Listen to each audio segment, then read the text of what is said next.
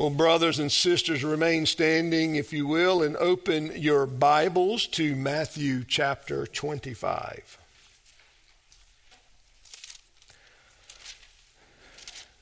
This morning we will take a look at what is commonly known as the judgment seat, found in verses 31 through 46, even though our focus this morning will be on those first three verses. So, beloved, let's ask our Lord's blessing upon the reading and the preaching of His word. Let's pray. Now, our great Father in heaven, we come before you in need of enlightenment. Lord, we ask you for understanding, to give us understanding. We ask that you would open our minds and give us the capacity to understand this doctrine of final judgment. We also ask, Lord, that you would open our hearts to receive this truth and to act in accord with it, that our understanding would guide our actions the way we live our lifestyle. We pray, O oh Lord, that this divine truth the final judgment would be a sobering truth to dictate how we will spend the rest of our days from this day forward. Give us, Lord, all of the various other things needed, O oh Lord, to persevere, to stand true and faithful and Lord, to be a great light and encouragement, not only to your own glory, but to all of our brothers and sisters. Lord, that we would not act in a vacuum, but Lord, openly and publicly for the edification of your people and to the glory of your name. We pray this in Christ Jesus, our Lord and King. Amen. Now, brothers and sisters, hear the word of the living God. But when the Son of Man comes in his glory, and all the angels with him, and then he will sit on his glorious throne. All the nations will be gathered before him, and he will separate them one from another, as the shepherd separates the sheep from the goats. And he will put the sheep on his right, and the goats on the left. And then the king will say to those on the right, Come, you who are blessed of my Father, inherit the kingdom prepared for you from the foundation of the world. For I was hungry and you gave me something to eat. I was thirsty and you gave me something to drink. And I was a stranger and you invited me in. Naked and you clothed me. I was sick and you visited me. I was in prison and you came to me. And then the righteous will answer him, Lord, when did we see you hungry and feed you, or thirsty and give you something to drink? And when did we see you a stranger and invite you in, or naked and clothe you? When did we see you sick or in prison and come to you?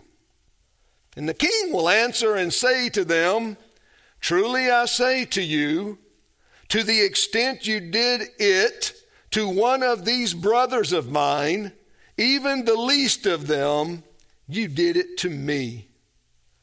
And then he will say to those on his left, Depart from me, accursed ones, into eternal fire, which has been prepared for the devil and his angels.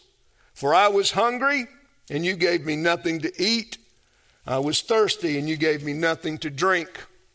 I was a stranger, and you did not invite me in. Naked, and you did not clothe me. Sick, and in prison, and you did not visit me. And then they themselves also will answer, Lord, when did we see you hungry or thirsty or a stranger or naked or sick or in prison and did not take care of you? And then he will answer them, Truly I say to you, to the extent that you did not do it to one of the least of these, you did not do it to me. And these will go away into eternal punishment, but the righteous into eternal life. And thus ends the reading of God's word. You may be seated. Last week was a very convicting passage of Scripture, and this morning I would say a sobering one. Our Lord continues to emphasize this accountability,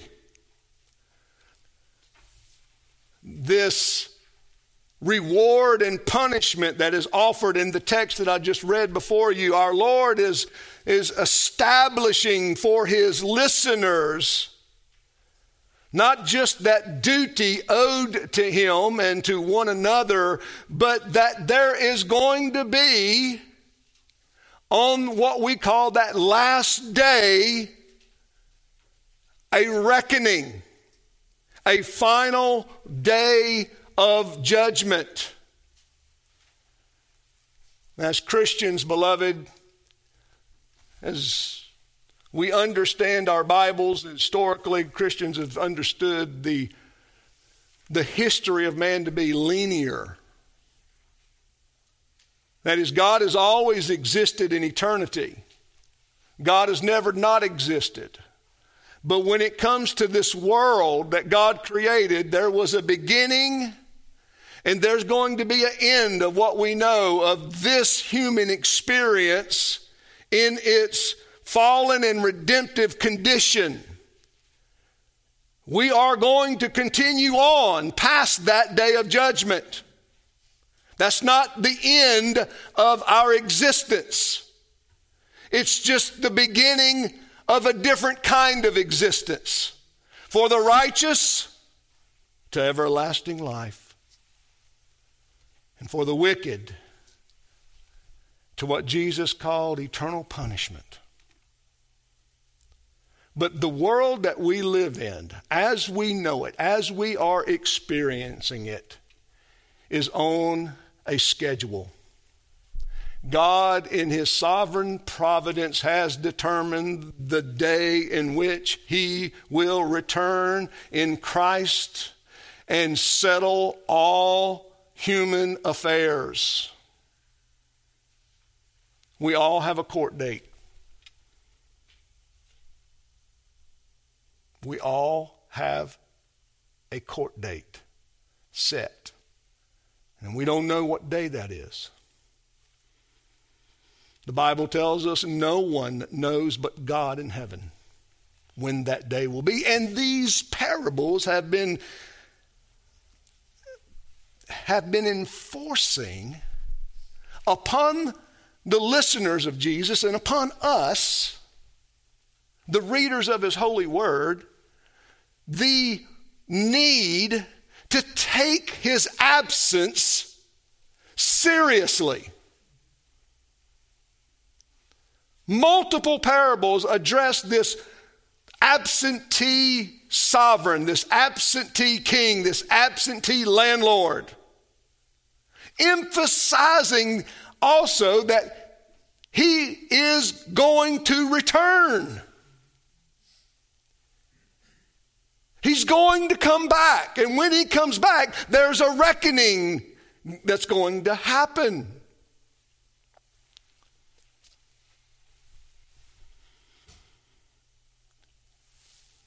The teaching, this sobering teaching of the final judgment, or the certainty of the final judgment, which is our doctrine this morning, is to sober us up. It's to remind us of, of this, this, this time frame that we live in, that it's not just a reincarnated circle of life. Yes, in this linear understanding of history, there are cycles and seasons and epochs and times and ages, dispensations but yet all on a linear fashion and all coming to what we might call a terminal end where some will be greatly refreshed and excited and enter into the joy of the Lord, and others will not. Then the question and the reason for the teaching is so that we would certainly assess which is ours, right? Which one belongs to us here this morning. In your conscience, you know. Your conscience, you know. And we read the description of the sheep and the goats, we all, I'm sure, began to examine even our own deeds, did we not? On where do we fit in? What excuses have we given? What sacrifices have we made? All of those things come into play when we look at a text like this one.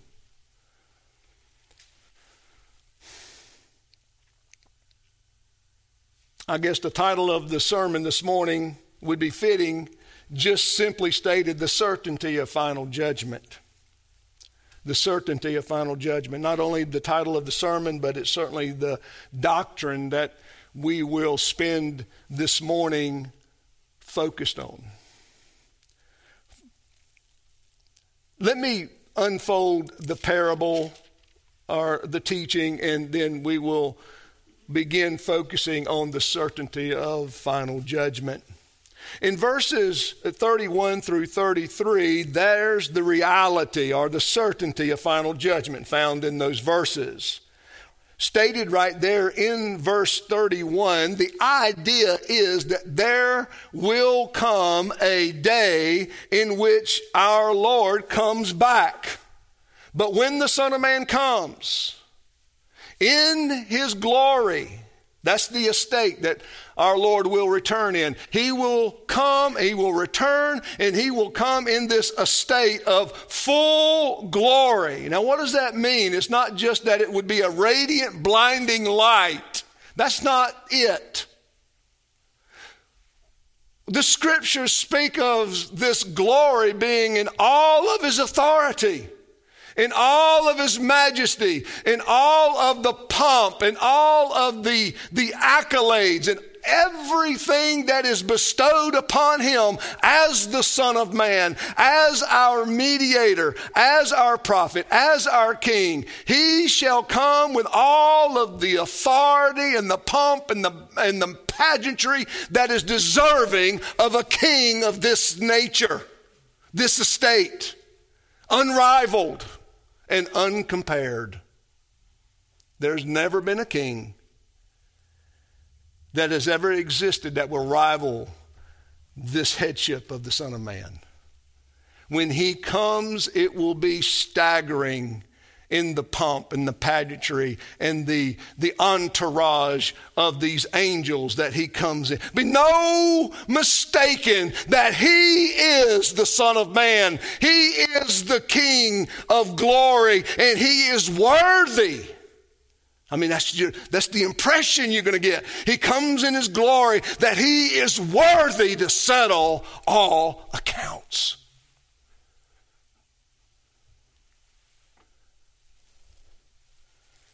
He's followed with his angels, mighty angels, glorious angels. And you, we won't be able to we won't be able to pretend to be dead as some of our brothers have done in the past like John and others. We will stand in the gaze of this presence of glory and power and authority like none other. You know, when the president comes to town, they shut down the roads you know, they make way, right? They, they, he flies into the airport. They want to make sure there's no possible chance of anybody doing harm to the head of the state, right? To the head of the nation. And so they make way for him. And, and there's this entourage of security and police force. And it's impressive. And it's, usually decorated with the you know the nation's symbol the american flag and it's just it's it's designed to give this impression of authority and glory of the nation. How much more this arrival? He's not going to come as he did the first time in the belly of a virgin, waiting to be birthed in a manger. No, sir. Not this time. See, he's been exalted to the right hand of the Father. He has been blessed and given all of the rewards for his sacrifice and the laying down of his life. He has been rewarded to the hilt of his glory, and he will come back again in the array, in the presence, and in that power of that glory and authority. That's the picture. And you have to imagine Jesus' listeners, and you have to imagine the modern Christian church today saying, What? So what? Well, they certainly didn't believe that Jesus was going to, that possessed any authority, and they certainly didn't believe that he was coming again. Not as enemies. And there's an over, there is a very popular infection in the modern church today that is even questioning whether or not there's going to be a final judgment. It seems that Christians today are, when I say Christians, I mean professing Christians, have imbibed upon this idea of universalism. And it's something that continues to gain ground in professing Christian circles, and it should not. It's a heresy. And it should, it has been squashed and put down, and we will do so this morning. And we should continue to openly battle such doctrines and heresies and those who teach them.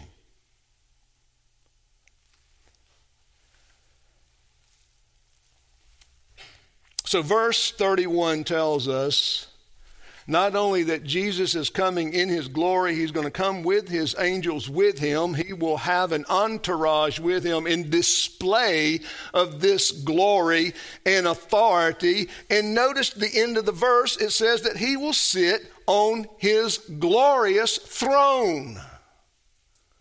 Now, I admit I have spent time thinking about what kind of throne? And I don't know. Will he bring something with him? Will the angels come and bring a throne worthy of this king? Is it possible? Sure. How will this judgment take place? What will it look like? We don't have the finer details, do we? But we have enough detail here in this particular text to sober us up and for us to begin to consider how we will spend the rest of our days.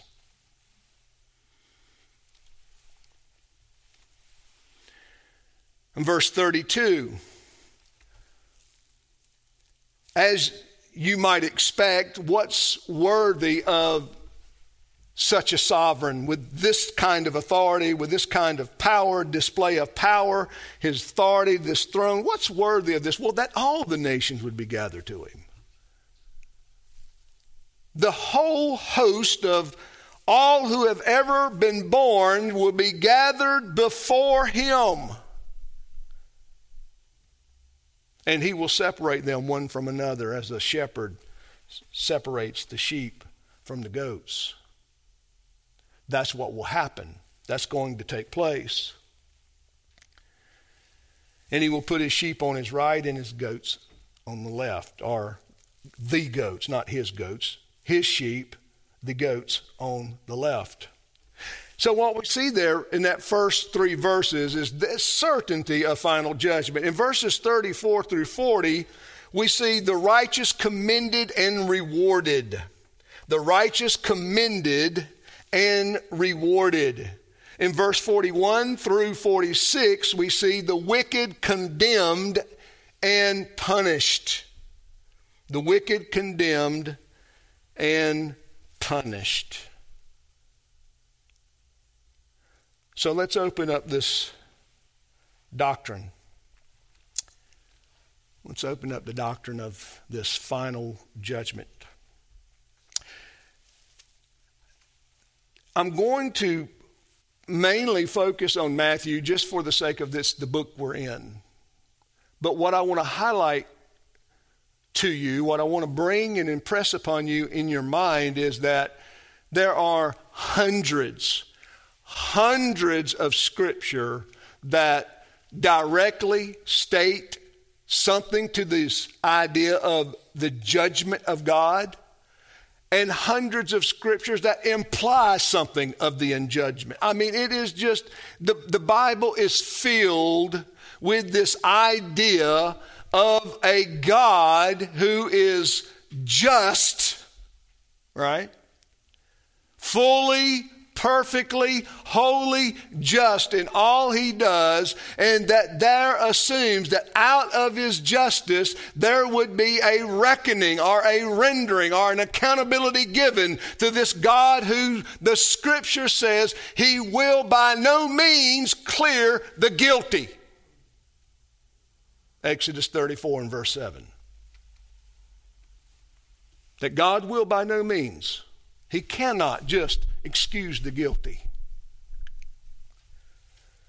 So, how are we as Christians?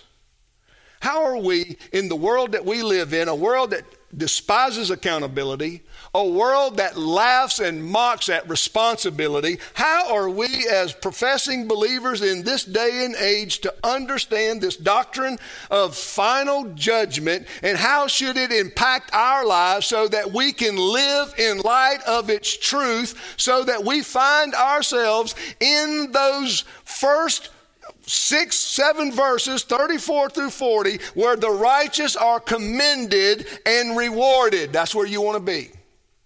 That's the goal, is it not?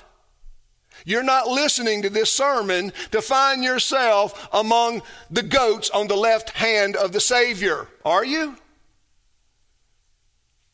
Of course not. That would be ridiculous. It would be a supreme absurdity for you to waste your time listening to this sermon, outwardly worshiping God, spending this Lord's Day in this kind of activity just not to care and to find yourself condemned and punished. That's not what we want. All throughout the history of man, God has used rewards and punishments outside of just commended obedience for his people to serve him. Let me state that again in another way. All men, and when I say men, broadly, historically, that means all women. Everyone who has ever been born owe God reasonable obedience. Reasonable obedience, not like it has to be exchanged and convinced. Reasonable in that God created us as reasonable creatures and we offer Him obedience in the, in, in the nature that we have been made. We have been made reasonable creatures. And we offer up to our God a reasonable obedience, being able to discern and to and to judge circumstantially things that I need to do, things that I'm responsible for in any given circumstance so that I might be obedient to my God. Make sense?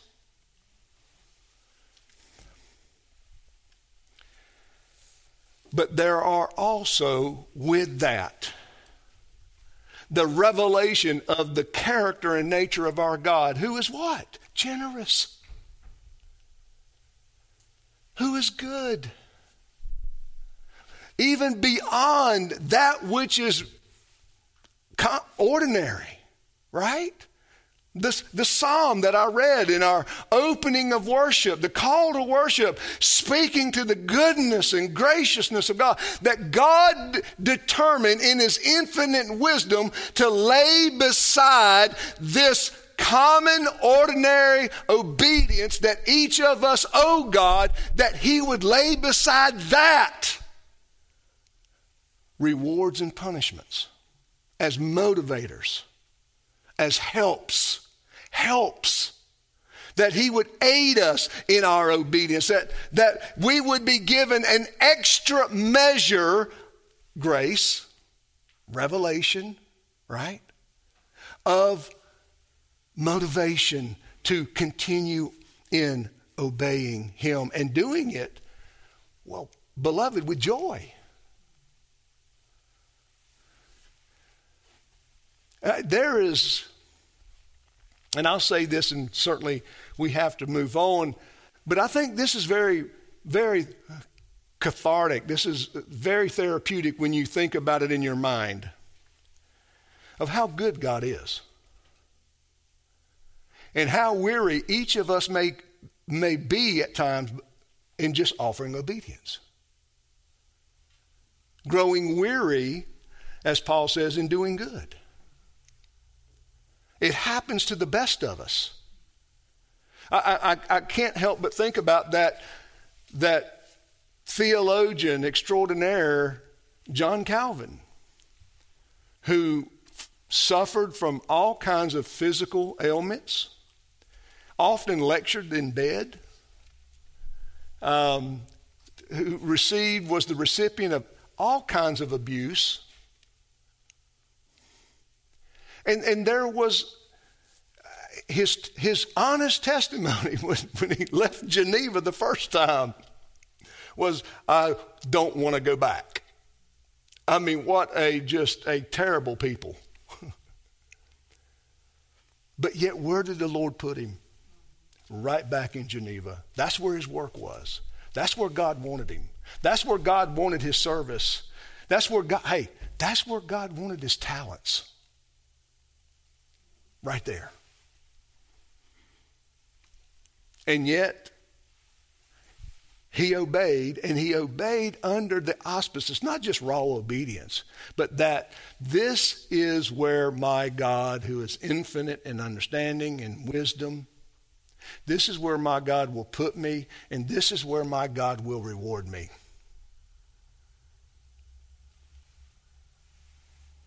Not to do so would put me in peril of punishment. Does that help? You understand where you are, what you need to be doing, and how you should, how you and I should see the rest of today and tomorrow and the rest of our lives.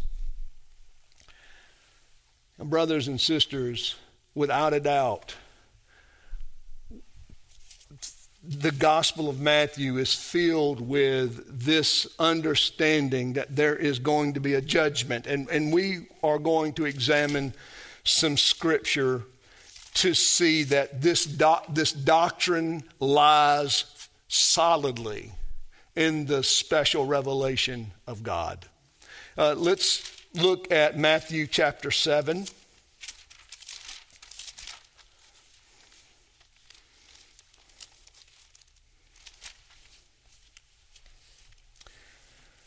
in Matthew chapter 7, a, a, a, verse that we used earlier on in our study of the parables, verse 21, is certainly the implication that there is going to be this audience standing before uh, the Son of God. And he says, Not everyone who says to me, Lord, Lord, will enter the kingdom of heaven, but he who does the will of my Father who is in heaven will enter. Many will say to me on that day, Notice, on what day?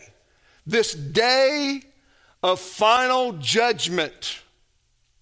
Many are going to say on that day, Lord, Lord, did we not prophesy in your name, and in your name cast out demons, and in your name perform many miracles? on that final day. And again, these are parts and pieces of this, the grandeur of that day. But what Jesus is informing us as he illustrates this, he says, There are going to be those standing before me on that day that will be turned away. They were religious in every sense of the word, but they were not converted. They did not have saving faith in Jesus Christ. They had never repented of their sins. They were never drawn to the Word of God. They never desired the Word of God like our Savior desired to eat it and drink it and it be His meat and drink in His life. The way that Jesus fought off his temptations, the way that we fight, the believer fights off their temptations, is to take and wield the Word of God as the sword of the Spirit.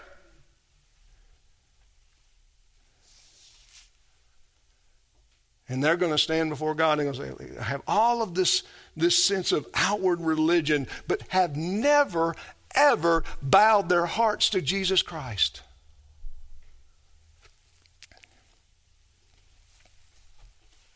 Look at another place. Back up. It, this is implied. I, I, just thought of it, but I want us to see it. Go to John 3, or I'm sorry, Matthew 3. Look at verse 7. Remember, this is John the Baptist. He's out baptizing outside uh, in the River Jordan, outside the city of the River Jordan, and the Pharisees have showed up. And notice what John says to them. And the reason I don't. I, I think the wrath to come could be the judgment on Jerusalem, but at the same time, all temporal judgments. What do I mean by temporal judgments? All of the judgments that God has brought in this life are but forecasters and tokens of the final judgment. That is, men know judgment is coming. Even natural men know. Okay? So it does have an application. Look at verse 7. But when he saw many of the Pharisees and Sadducees coming for baptism, he said to them, You brood of vipers, who warned you to flee from the wrath to come? Who warned you? What wrath? I mean, ultimately, this final judgment.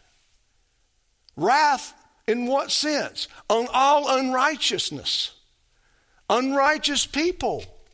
All who have never bowed a knee to the sovereign Christ, Lord Jesus, who have never put their faith and trust in Him, never repented of their sins, who's had hearts never longing and desiring Him more than this world. Look at Matthew chapter 11.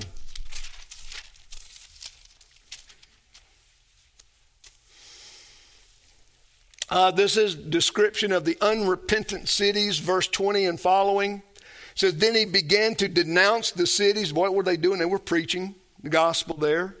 He says, in most of his, in mo- which most of his miracles were done because they did not repent.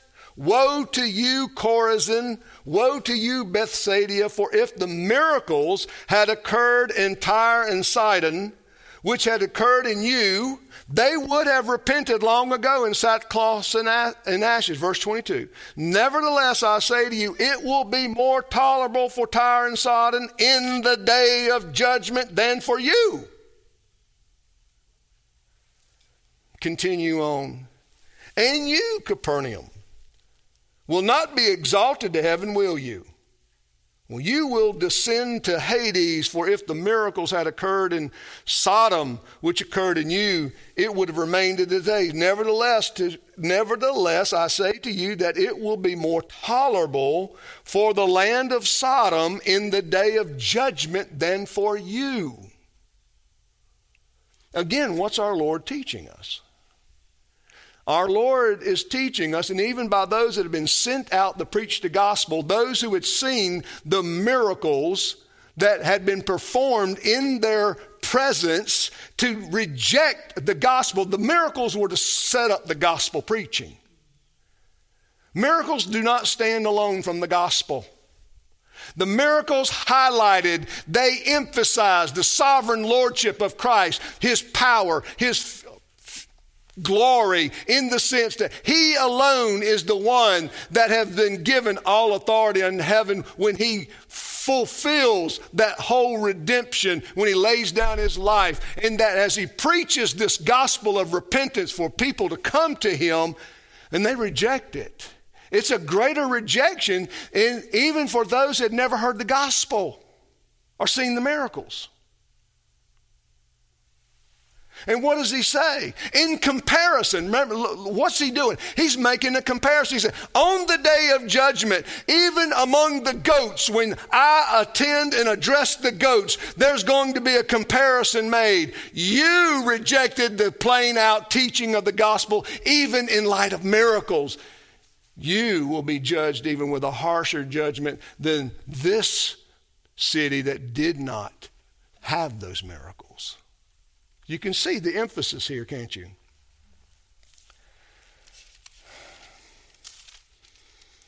Look at Matthew. Let's see, back up to Matthew 10. Similar situation. But again, Jesus is, is continuing to be rejected. And what's he highlighting in this rejection? Judgment Day. Judgment Day. Um, verse 8, or back up to verse 9. Look, let me give you the context. Says, These 12 Jesus sent out after instructing them, Do not go in the way of the Gentiles, and do not enter any city of the Samaritans, but rather go to the lost sheep of the house of Israel. As you go, preach, saying, The kingdom of heaven is at hand. Heal the sick, raise the dead, cleanse the lepers, cast out demons. Freely you have received, freely give. Do not acquire gold or silver or copper for your money belts, or a bag for your journey, or even two coats, or sandals, or a staff, for the worker is worthy of his support. In whatever city or village you enter, inquire who is worthy in it, and stay at his house until you leave that city. As you enter the house, give it your greeting. If the house is worthy, give it your blessing of peace. And if it's not worthy, take back your blessing of peace. Whoever does not receive you nor heed your words as you go out of that house or that city, shake the dust off your feet. Truly, I say to you, it will be more tolerable for the land of Sodom and Gomorrah in the day of judgment than for that city. In light of rejection, Jesus emphasizes the day of judgment. There's a lot at stake, beloved. Eternity is at stake one's eternity. Once this life is over and the next one begins, that's at st- I mean, listen. You talk about investments, you talk about exchange. I, I, is there anyone here this morning that would be unwilling to exchange a dollar for $10 million? I don't think so. But that's, that's what's going on when men don't repent of their sins. They decide to keep the one dollar because they think they have liberty. They want to fulfill their lust. They want to do all of these things. And they give up the eternal reward. And they, they continue to take to themselves that punishment. Not only in this life, but all of the secret judgments, but the life to come. Matthew chapter 12, verse 41 and 42, and then we will move to some confessions.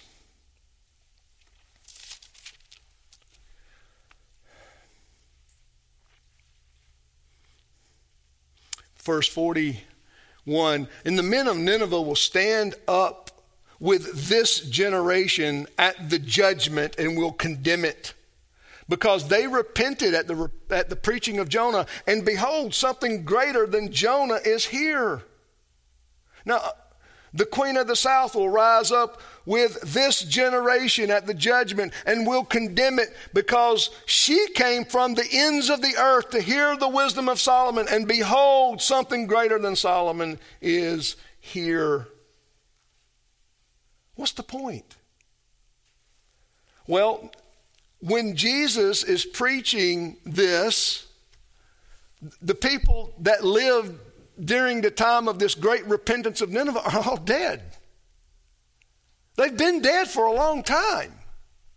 And what is Jesus, what, what, what's, what is he saying? He says, listen, the, those that have already gone on before you that have died, they will be raised up on the final day. That's the general resurrection. That's the nations being assembled before the, the Son of Man. He says that Nineveh will stand up with this generation at the judgment. And what will Nineveh do? They will condemn it because they, they, they repented at the preaching of Jonah. What will be the great condemnation that Nineveh will tell to that generation of Israel? We repented at the preaching of Jonah, not the greatest of prophets. Remember, he ran, got it swallowed up by a great fish, vomited out on the beach, and then decided, I'm going to take care of the Lord's work.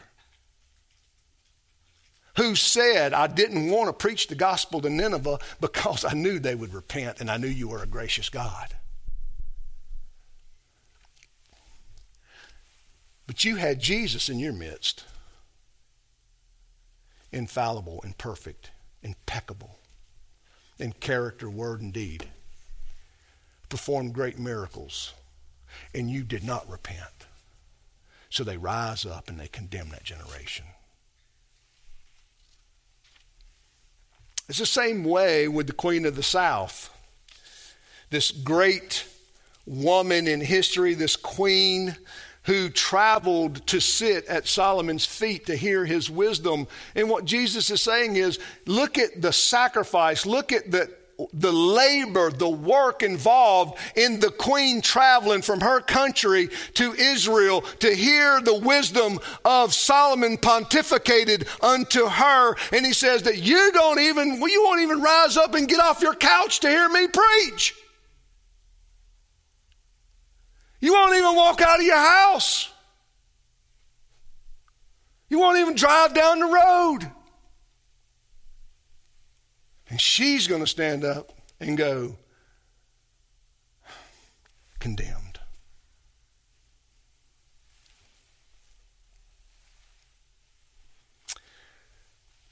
Brothers and sisters, that we'll look at some further text here as we move along, but I think you can see just by the Gospel of Matthew, I hope I am solidifying to you the certainty of judgment. You can write down these scriptures, you can use them in your conversations with others, because listen, there is a place to teach final judgment. And what we've seen in the scriptures is that the prophets, the disciples, and uh, uh Jesus using it when? at the most hardest of hearts. You know, most Christians do not even consider the day of judgment. They don't want to think about it. Oh, no, I can't. Oh, no, no, I don't want to think about God being a judge. I can't even bear to consider it. I mean, most people have testified and, and give the testimony themselves that, oh, when I see the Lord, I'm just going to run up and jump in his lap. No, you won't. No, you won't. You will be paralyzed by his grandeur and glory and authority. And won't be surprised if the angels strike you down. in, in, in a just a humanistic idea, not literally. This lowering of God to make ourselves feel better is a common practice today. Well, let's begin looking at the Christian confessions because what I want you to understand is that throughout the Christian church, throughout Christendom, this has been a viable, essential doctrine for Christians to believe. All throughout the age of the apostles and onward, there has been this confession of final judgment, that we are on a timeline, and whenever the Lord has determined on that day to be, and it will be on that day that He has determined, that we will all, if alive, be caught up in the air and changed in the blink of the eye. If we are in the grave, we will be summoned out of the grave, we will be changed in the blink of an eye, and we will all stand before Him to give an account. Augustine, in his masterful work, The City of God, a classic in Christian literature, states, and I paraphrase just because of, well, it's three paragraphs long and it's like two periods. to paraphrase Augustine, Augustine goes back and forth and he says that judgment is one fact that every man on earth knows. Every man on earth knows. Judgment looms. They don't know how, right? The natural man doesn't know that the Son of Man is coming back in all of his glory, doesn't know the details that we just read, but he knows what? That there's judgment. That this, beloved, that what a man does, so he does reap. That's the natural order of this world. And God has instituted it into this natural world. It's the natural order of things. He says this He says, Therefore, the whole church of the true God holds and professes as its creed that Christ shall come from heaven to judge the quick and the dead. And this we call the last day or last time or divine judgment. He continues, and when we speak of the day of God's judgment, we add the last, we add the word last or final for this reason. Because even now, God judges and has judged from the very beginning of human history, banishing from paradise, excluding from the tree of life those first men who perpetrated so great a sin. Yea, he has certainly ex- he was certainly has exercised judgment also when he did not spare the angels who sinned, whose prince overcome by envy seduced men and became himself seduced. He judges too, not only in the mass, condemning the race of devils and the race of men to be miserable on account of original sin, but he also judges the voluntary and personal acts of individuals.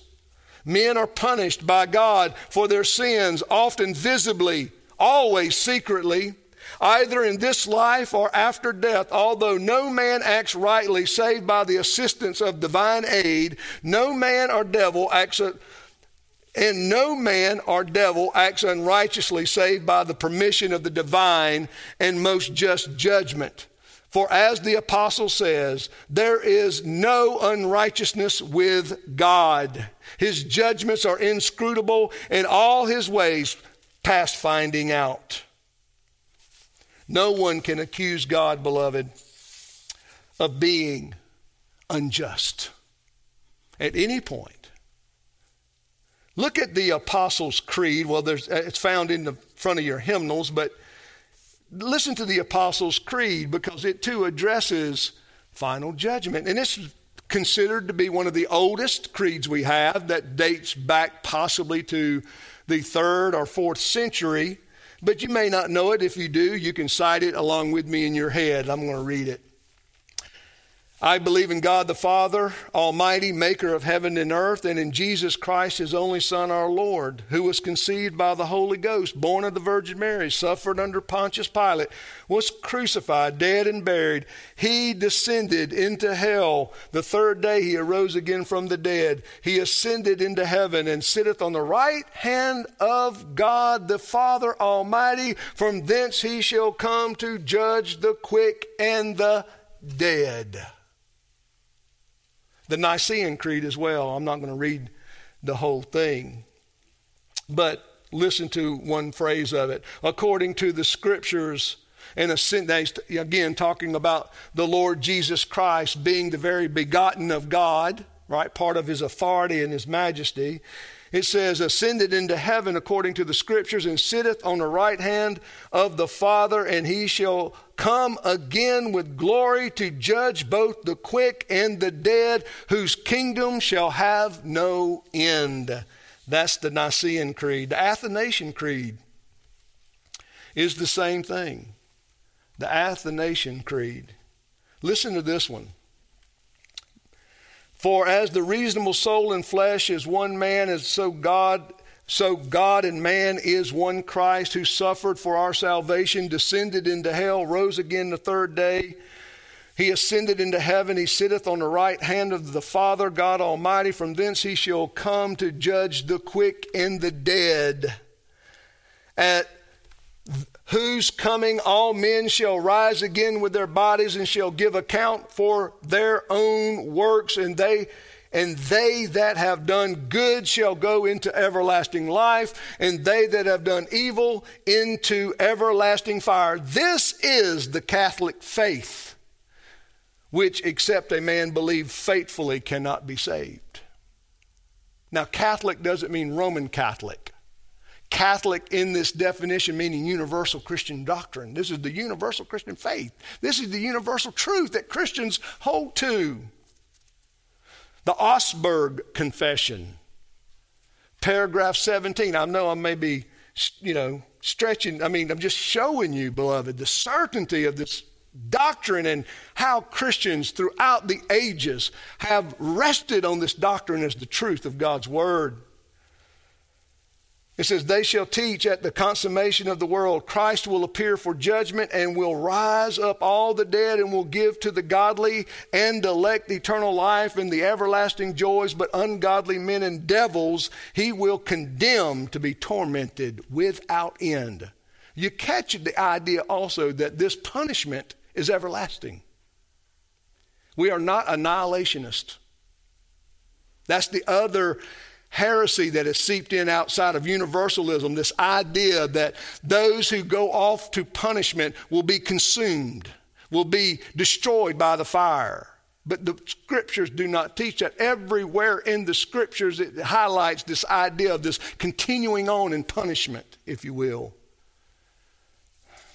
The Belgic Confession, the same thing. I'm not going to read all of it. The Westminster Confession on the Last Judgment and thus we are certainly out of time this morning. Let's bring what we've learned this morning to some application, and we'll pick up next week.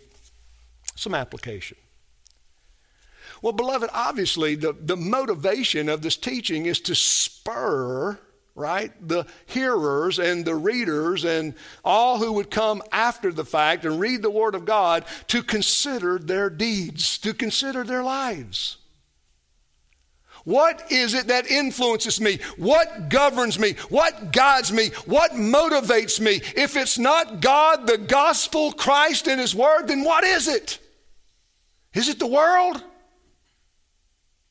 Is it the, the lusts of this world?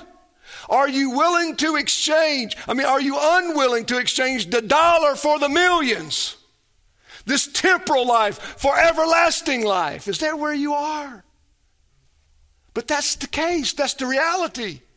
When Christ is rejected, you are rejecting eternity of everlasting life and, and glory and accepting everlasting torment and punishment. That's, that's just the, the, the nuts and the bolts of it. What motivates me? And can I be motivated this morning by the reality of a day of judgment? I hope you can. Because you know what? This truth of Scripture is just as important as any other truth. You know what? Even natural men that live in the light of judgment altered their morality. Doesn't make them Christians. People typically fear punishment. The reason we're not all out here killing each other on the road because we don't want a ticket and we don't want to go to jail. Punishment. It's a motivator. It's a real factor. But we're talking about something that's far beyond that. far beyond that. And the, the, the energy that it gives to us when we embrace this truth. How am I going to treat my brother? How am I going to treat my wife? How am I going to treat my husband? How am I going to treat my children? How am I going to treat my brothers and sisters? How am I going to treat the world that I live in? How, who do we give an account to? The Son of Man. The Son of Man. And may the Lord use this teaching in our lives to shape and direct not just our future, but the future of this church. Let's pray. Now, blessed God,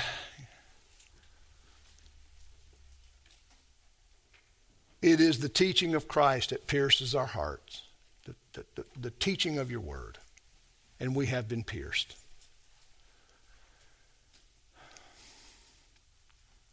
We pray, Father, that we would have a greater understanding of the final day of judgment, at least as an introduction.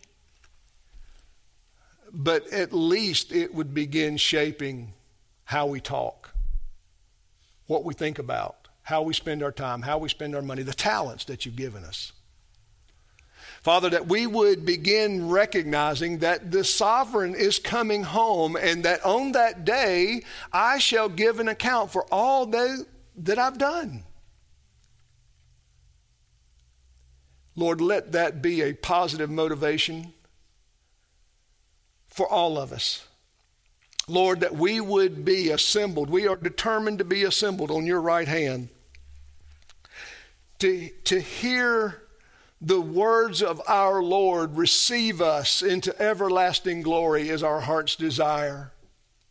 So, Father, we commit today and the rest of our lives to you. Help us, O oh God. Give us the grace, beginning even right now with this Lord's Supper. Give us the grace in communion with Christ to live out the gospel and the kingdom of God in us. And we pray this in Christ's name. Amen.